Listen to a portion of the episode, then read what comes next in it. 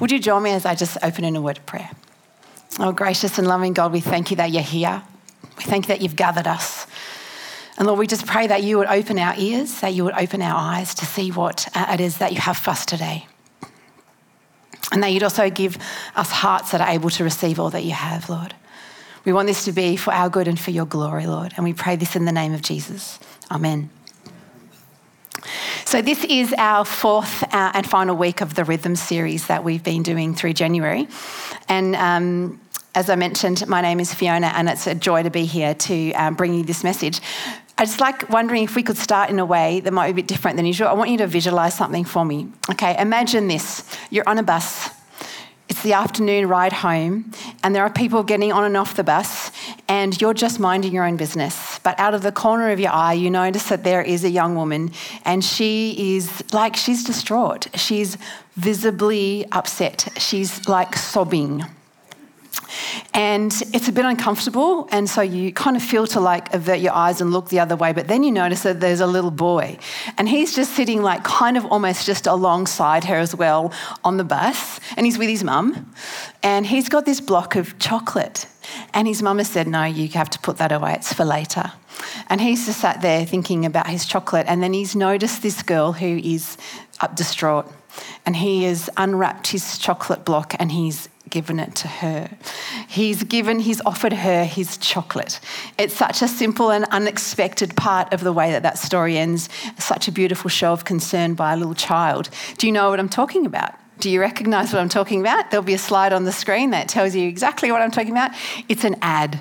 It's an ad of Cadbury's. Uh, I don't know whether you've seen it or whether you recognize it, but um, this ad actually triggered or was part of a movement that lasted for a couple of years that made random acts of kindness very trendy. Very trendy was random acts of kindness.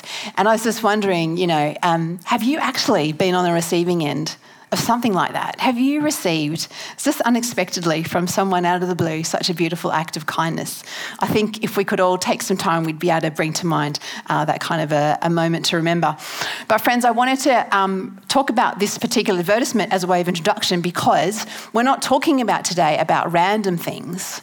We're not talking so much about, you know, random acts of kindness or, or shows of concern for others. We're actually talking about rhythms aren't we?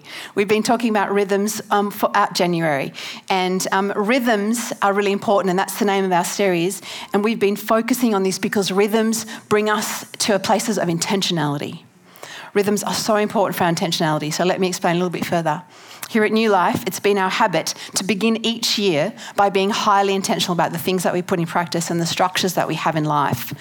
Because of the habits that we form and the principles and the practices that we put ourselves through and the rhythms that we adopt, those things, they don't just, they're not just things we do, but they're things that do something to us. They're things that do something to us frequently through the everyday things, we human creatures become both formed and deformed, don't we? We become both formed and deformed. And formed is a word we use when we're often describing our discipleship, what it is to be shaped in a process, a process, friends, of being shaped into the likeness of Christ, a process of being more like Jesus. But then there's also something that happens to us, sometimes without us really being aware of it, and that is something that kind of fragments us kind of pulls us in directions where we're conscious that this isn't really who we are or what we feel as though is right or what God's calling us to. It's really t- important to be aware of those two things, and rhythms are so important of how we're being formed. My son Harry, he's just turned 22, he turns 22 in January. But since he was 15 years old, as a birthday gift from my husband and I, we gave him an annual daily devotion just an annual one of some sort. And um, my husband and I wondered really often whether, you know, Harry would make this a daily thing or not. Um, and then, and then one, one day, just sort of um, a few, a few years ago, quite recently, um, Harry's been out at a mate's place overnight. He kind of flies into the house, he jumps into the shower, leaves the wet towel on the floor, flies out again. And mum's there to, you know, pick up the towel and those things. And as I'm doing so, I knock over his uh, overnight satchel off his bed. And all the contents of his satchel tumbles out onto the floor. And sometimes as a parent, you're like, oh, did I really want to do that? Um, but you know what tumbled out of his bag? His devotion. Out of his overnight bag from staying his mates the night before is Harry's devotion. And for all the things that we didn't get right about parenting, wet towels on the floor, um, we did actually happen to be able to, with the grace of God, to instill in him the importance of reading the Bible daily and reflecting on God's word. This has been such a deeply formative rhythm uh, for a young man navigating adulthood as a Christian. Um, but as I said, just the last few weeks, we've been so intentional about putting into place the habits and the rhythms and the structures that will deeply shape and form us for 2023. So that 2023 is bigger, brighter, better than last year? Yes.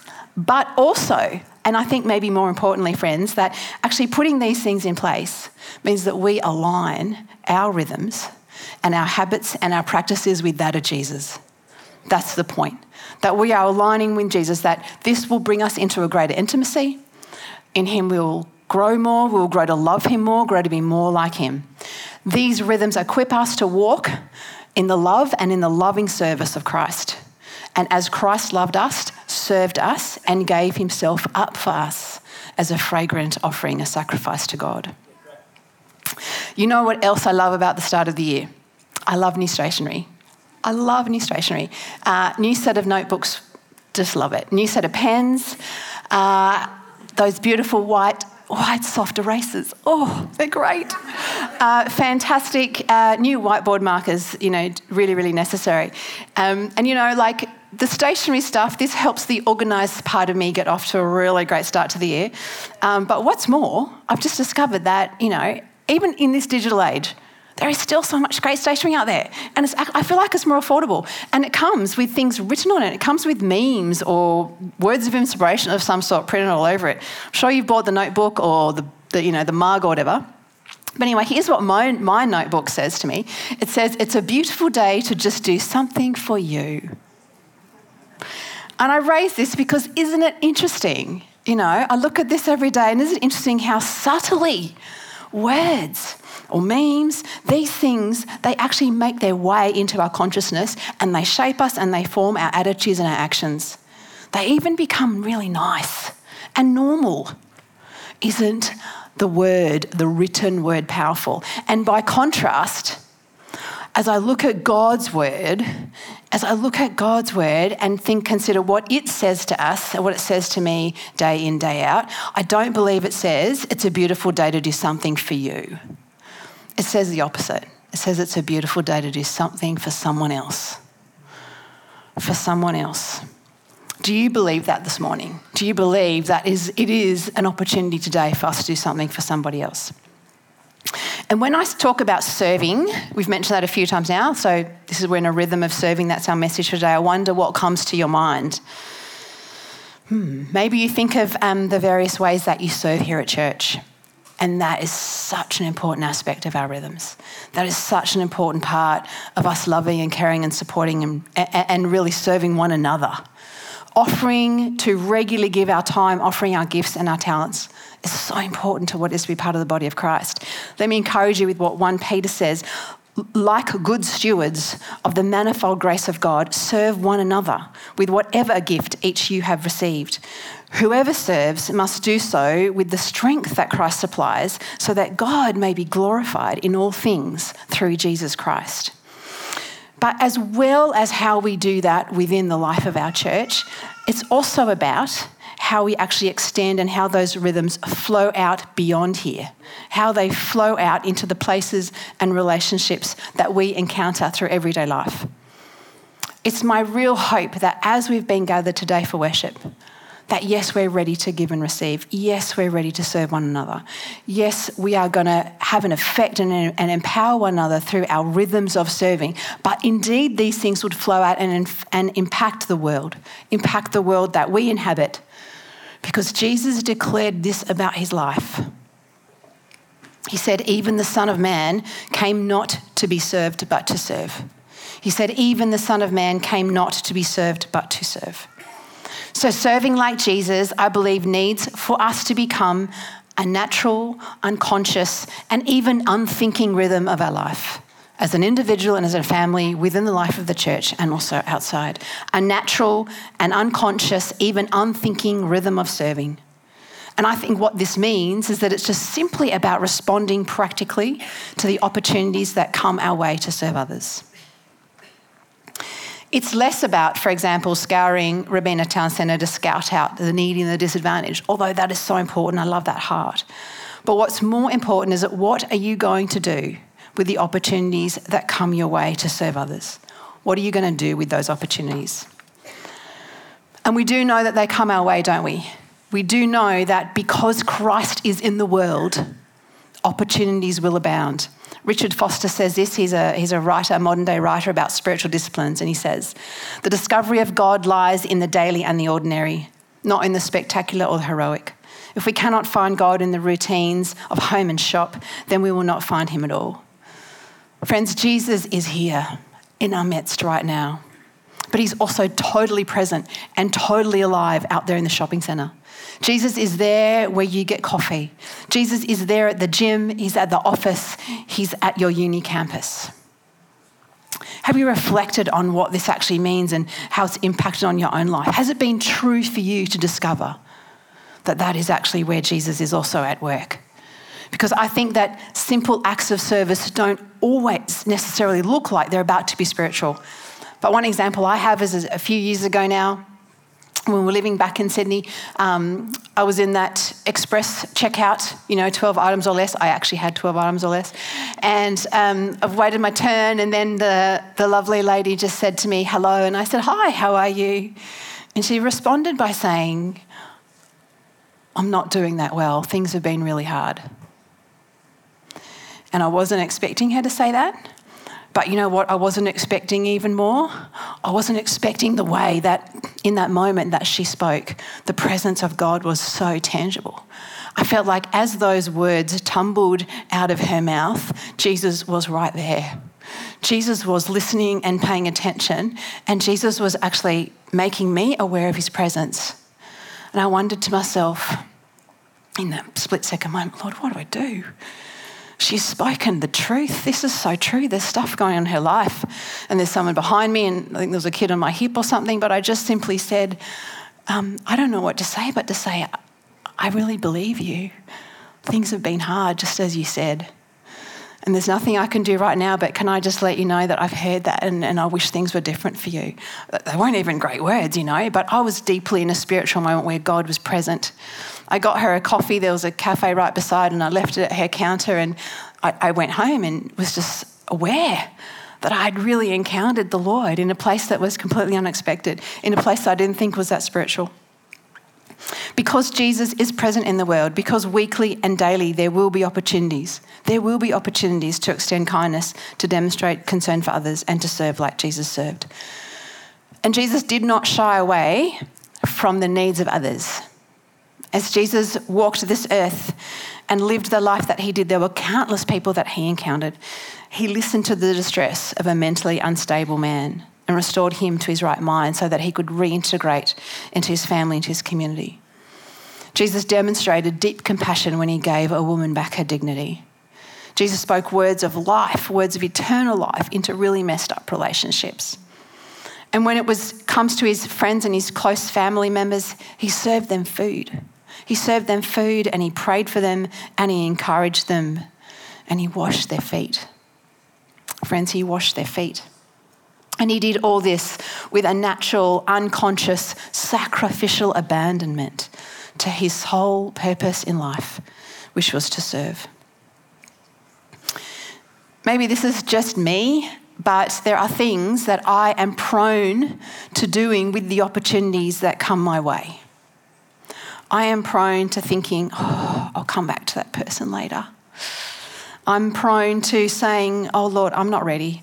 I, I probably don't have what they need and I, I don't want to be pulled into that situation right now. I'm prone to forgetting at times in that moment that I am a sinner saved by grace. And to be a sinner saved by grace means that I am to love those that are in need. Jesus also said some pretty radical things to his disciples about what it, what it would be to serve. He didn't just speak this stuff, he demonstrated it and he taught about it. He taught about it in scripture. And so we're going to turn to a passage now, Matthew 25, verses 31 to 45. In this particular story, Jesus is with now quite a small band of his followers, of his disciples, and they're sitting up on the Mount of Olives. It looks over a city, and that city is Jerusalem, and that city in the next 24 hours or so is planning to arrest and execute Jesus. But yet, Jesus is fully looking forward in that moment to a day where scripture might be fulfilled, where the world will be filled with the righteousness of God as the waters cover the sea. He's looking forward to what happens at the end of history when he returns, when we will have a renovated earth and when the kingdom of God is fully established right here on earth.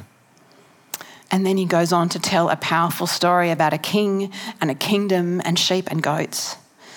And the story goes along like this. You can read behind me on the screen if you'd like to. When the Son of Man comes in his glory and all the angels with him, he will sit on his glorious throne. All the nations will be gathered before him, and he will separate the people one from another as a shepherd separates the sheep and the goats. He will put the sheep on his right hand and the goats on his left. Then the king will say to those on his right, Come, you who are blessed by my Father, take your inheritance, your kingdom prepared for you since the creation of the world. For I was hungry, and you gave me something to eat. I was thirsty, and you gave me something to drink. I was a stranger, and you invited me in. I needed clothes, and you clothed me. I was sick and you looked after me. I was in prison and you came visit me. Then the righteous will answer him, Lord, when did we see you hungry and feed you, or thirsty and give you something to drink? When did we see you a stranger and invite you in, or needing clothes and clothe you? When did we see you sick or in prison and go to visit you? The king will reply, Truly I tell you, whatever you do for one of the least of these, my brothers and sisters of mine, you did for me. Then he will say to those on his left, Depart from me, you who are accursed into the eternal fire prepared for the devil and his angels. For I was hungry, and you gave me nothing to eat. I was thirsty, and you gave me nothing to drink. I was a stranger, and you did not invite me in. I needed clothes, and you did not clothe me. I was sick and in prison, and you did not look after me. They will also answer, Lord, when did we see you hungry, or thirsty, or a stranger, or needing clothes, or sick, or in prison, and did not help you? Jesus said, his reply, Truly I tell you, whatever you did for the least, for one of the least of these, you did not do for me. In this narrative of the sheep and the goats, Jesus is making a sharp distinction among people who profess to be Christians. Jesus is separating the Christians who extend loving help to anyone in need from those who withhold loving help. The sheep who inherit the kingdom are those who have responded to the needs of others. They've probably done so at considerable cost or risk to themselves. But whether that's the case or not, what they did, they did with what they could. But for the goats, it's the opposite story. The sheep, all through their lives, demonstrate genuine faith genuine faith in Jesus. And that genuine faith has produced inevitable good works in their lives. Unthinkingly, unconscious, and born out of the love of Jesus Christ, they've been responding to the pleas and the cries of those around them. They've kept no records, they've sought no praise. They were unaware that they were doing anything unusual, but they find a real delight in meeting the needs of others. They know who they are. They are sinners saved by grace through faith in Jesus Christ. And it's a joy to have the opportunity because Jesus, their King, gives them all they need in order to do it. He equips them for it. A natural and unconscious and even unthinking rhythm of serving, as I said before, is simply and practically about responding to the opportunities that come our way to serve others. And it's a sobering realization that Jesus himself identifies so profoundly, so profoundly with those in need. He said, If you help them, you are helping me. If you ignore them, you are ignoring me. And friends, of course, it is all about faith, as I said. The sheep are asked to take their place at the right hand of the throne because all through their lives, their lives have been about a genuine faith in the Lord, and this has produced the fruit of good works. We're reminded of this in other parts of Scripture, like Ephesians chapter 2 For it is by grace you have been saved through faith, and this is not from yourself, it is a gift from God. By that no one may boast. And the book of James also says to us this so, so faith by itself, if it's not accompanied by action, is dead. In fact, the message says it like this God talk without God acts is an outrageous nonsense. You see, friends, faith and actions, they work together, and faith is made complete by what we do. By what we do. I'd love to tell you another story. Uh, this is a story um, by a man uh, that, that we'll, we'll call Darren. And Darren has been experiencing homelessness. Sorry, he's been residing in his car for a couple of months, just really just a few suburbs away. He's been trying to evade police and parking officers, but Darren finds himself in a really dark place. And in that place, he phones a local community centre. The call was received and handled with love and compassion and a gentle listening ear by a person simply being available and seeking wisdom as to how they can help Darren.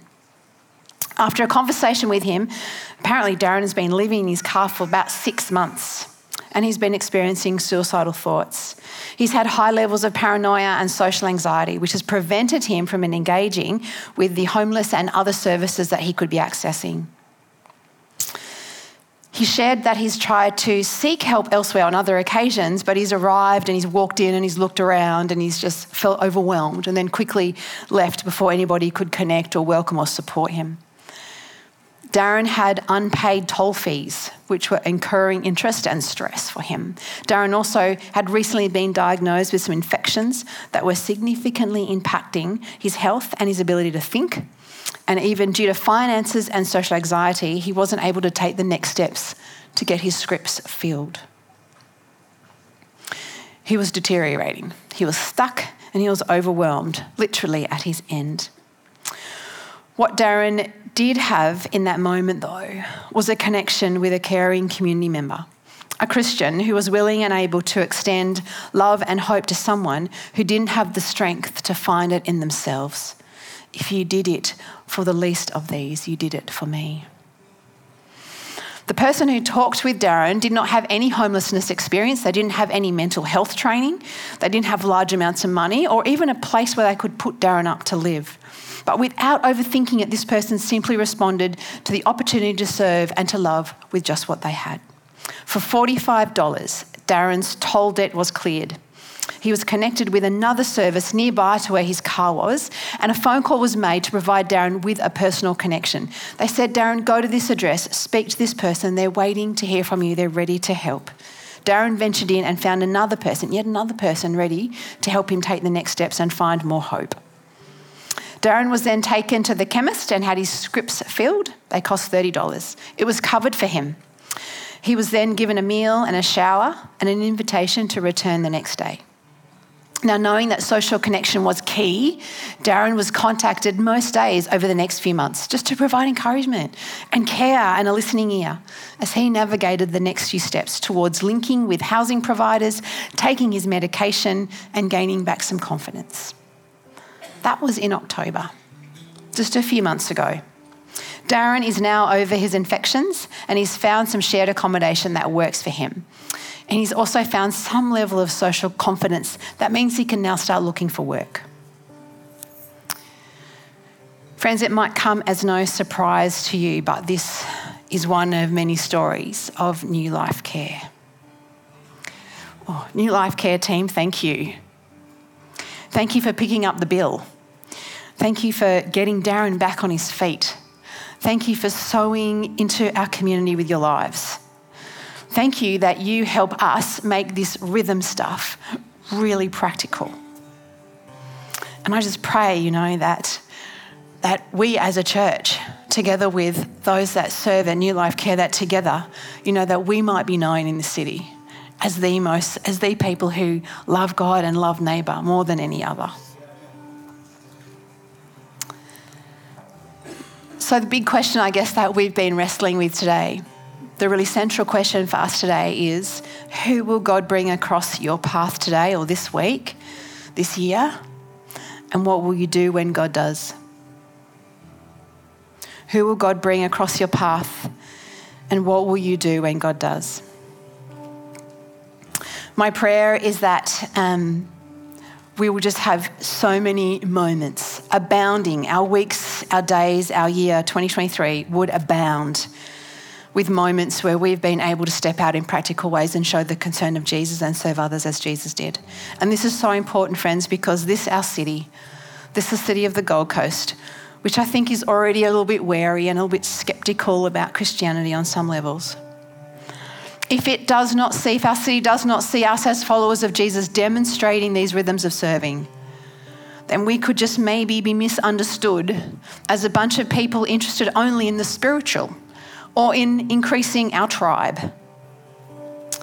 I believe that by demonstrating rhythms of serving, by loving our city, by adding value to our suburbs, that those acts of serving and kindness and love will be seen by our community and it will actually bring them to a place of being more open than ever to the proclamation of the gospel, to the words that we would want to share and speak to them.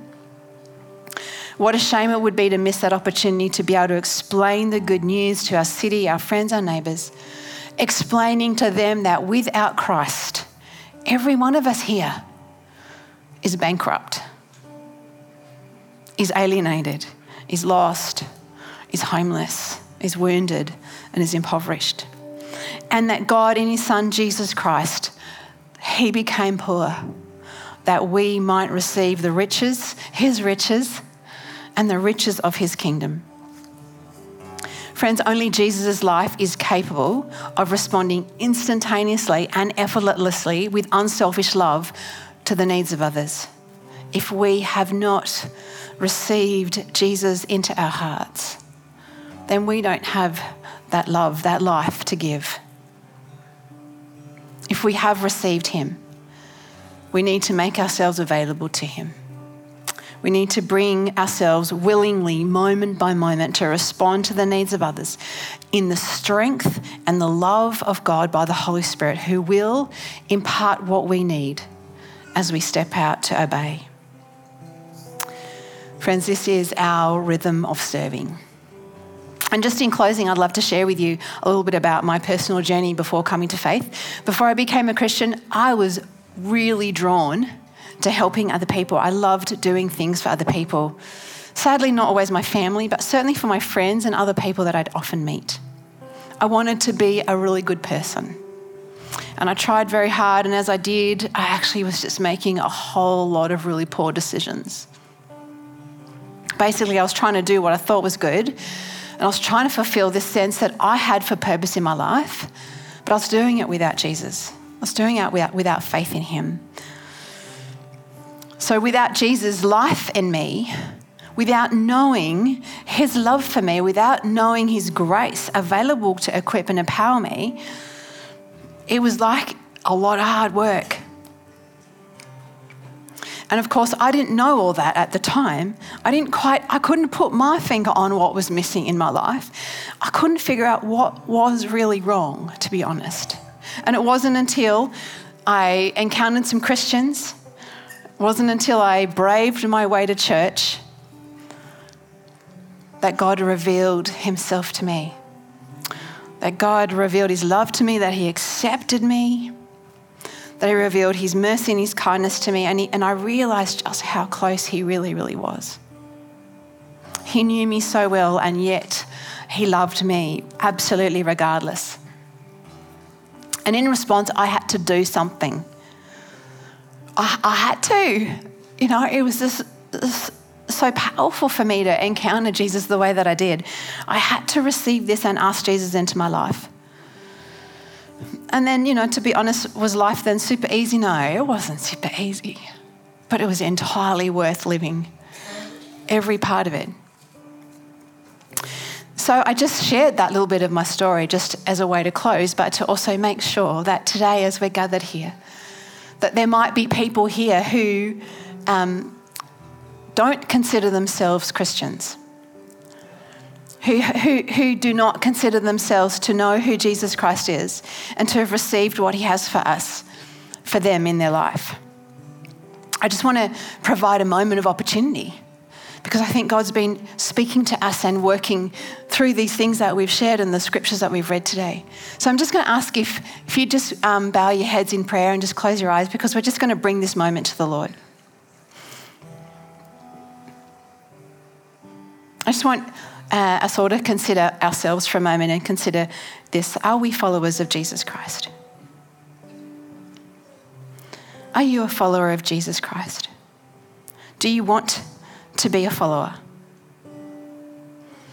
And the next step, it's, it is very simple. It's just simply coming to Jesus. It's just bringing to Jesus our failures and our mistakes and our poor decisions.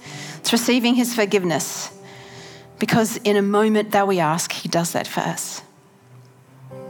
Receiving all that he paid for us at the cross, taking on that stuff of ours that was deforming in our lives and bringing us to a place of wholeness, giving us a new heart and saying, Jesus, and saying to us, Come follow me.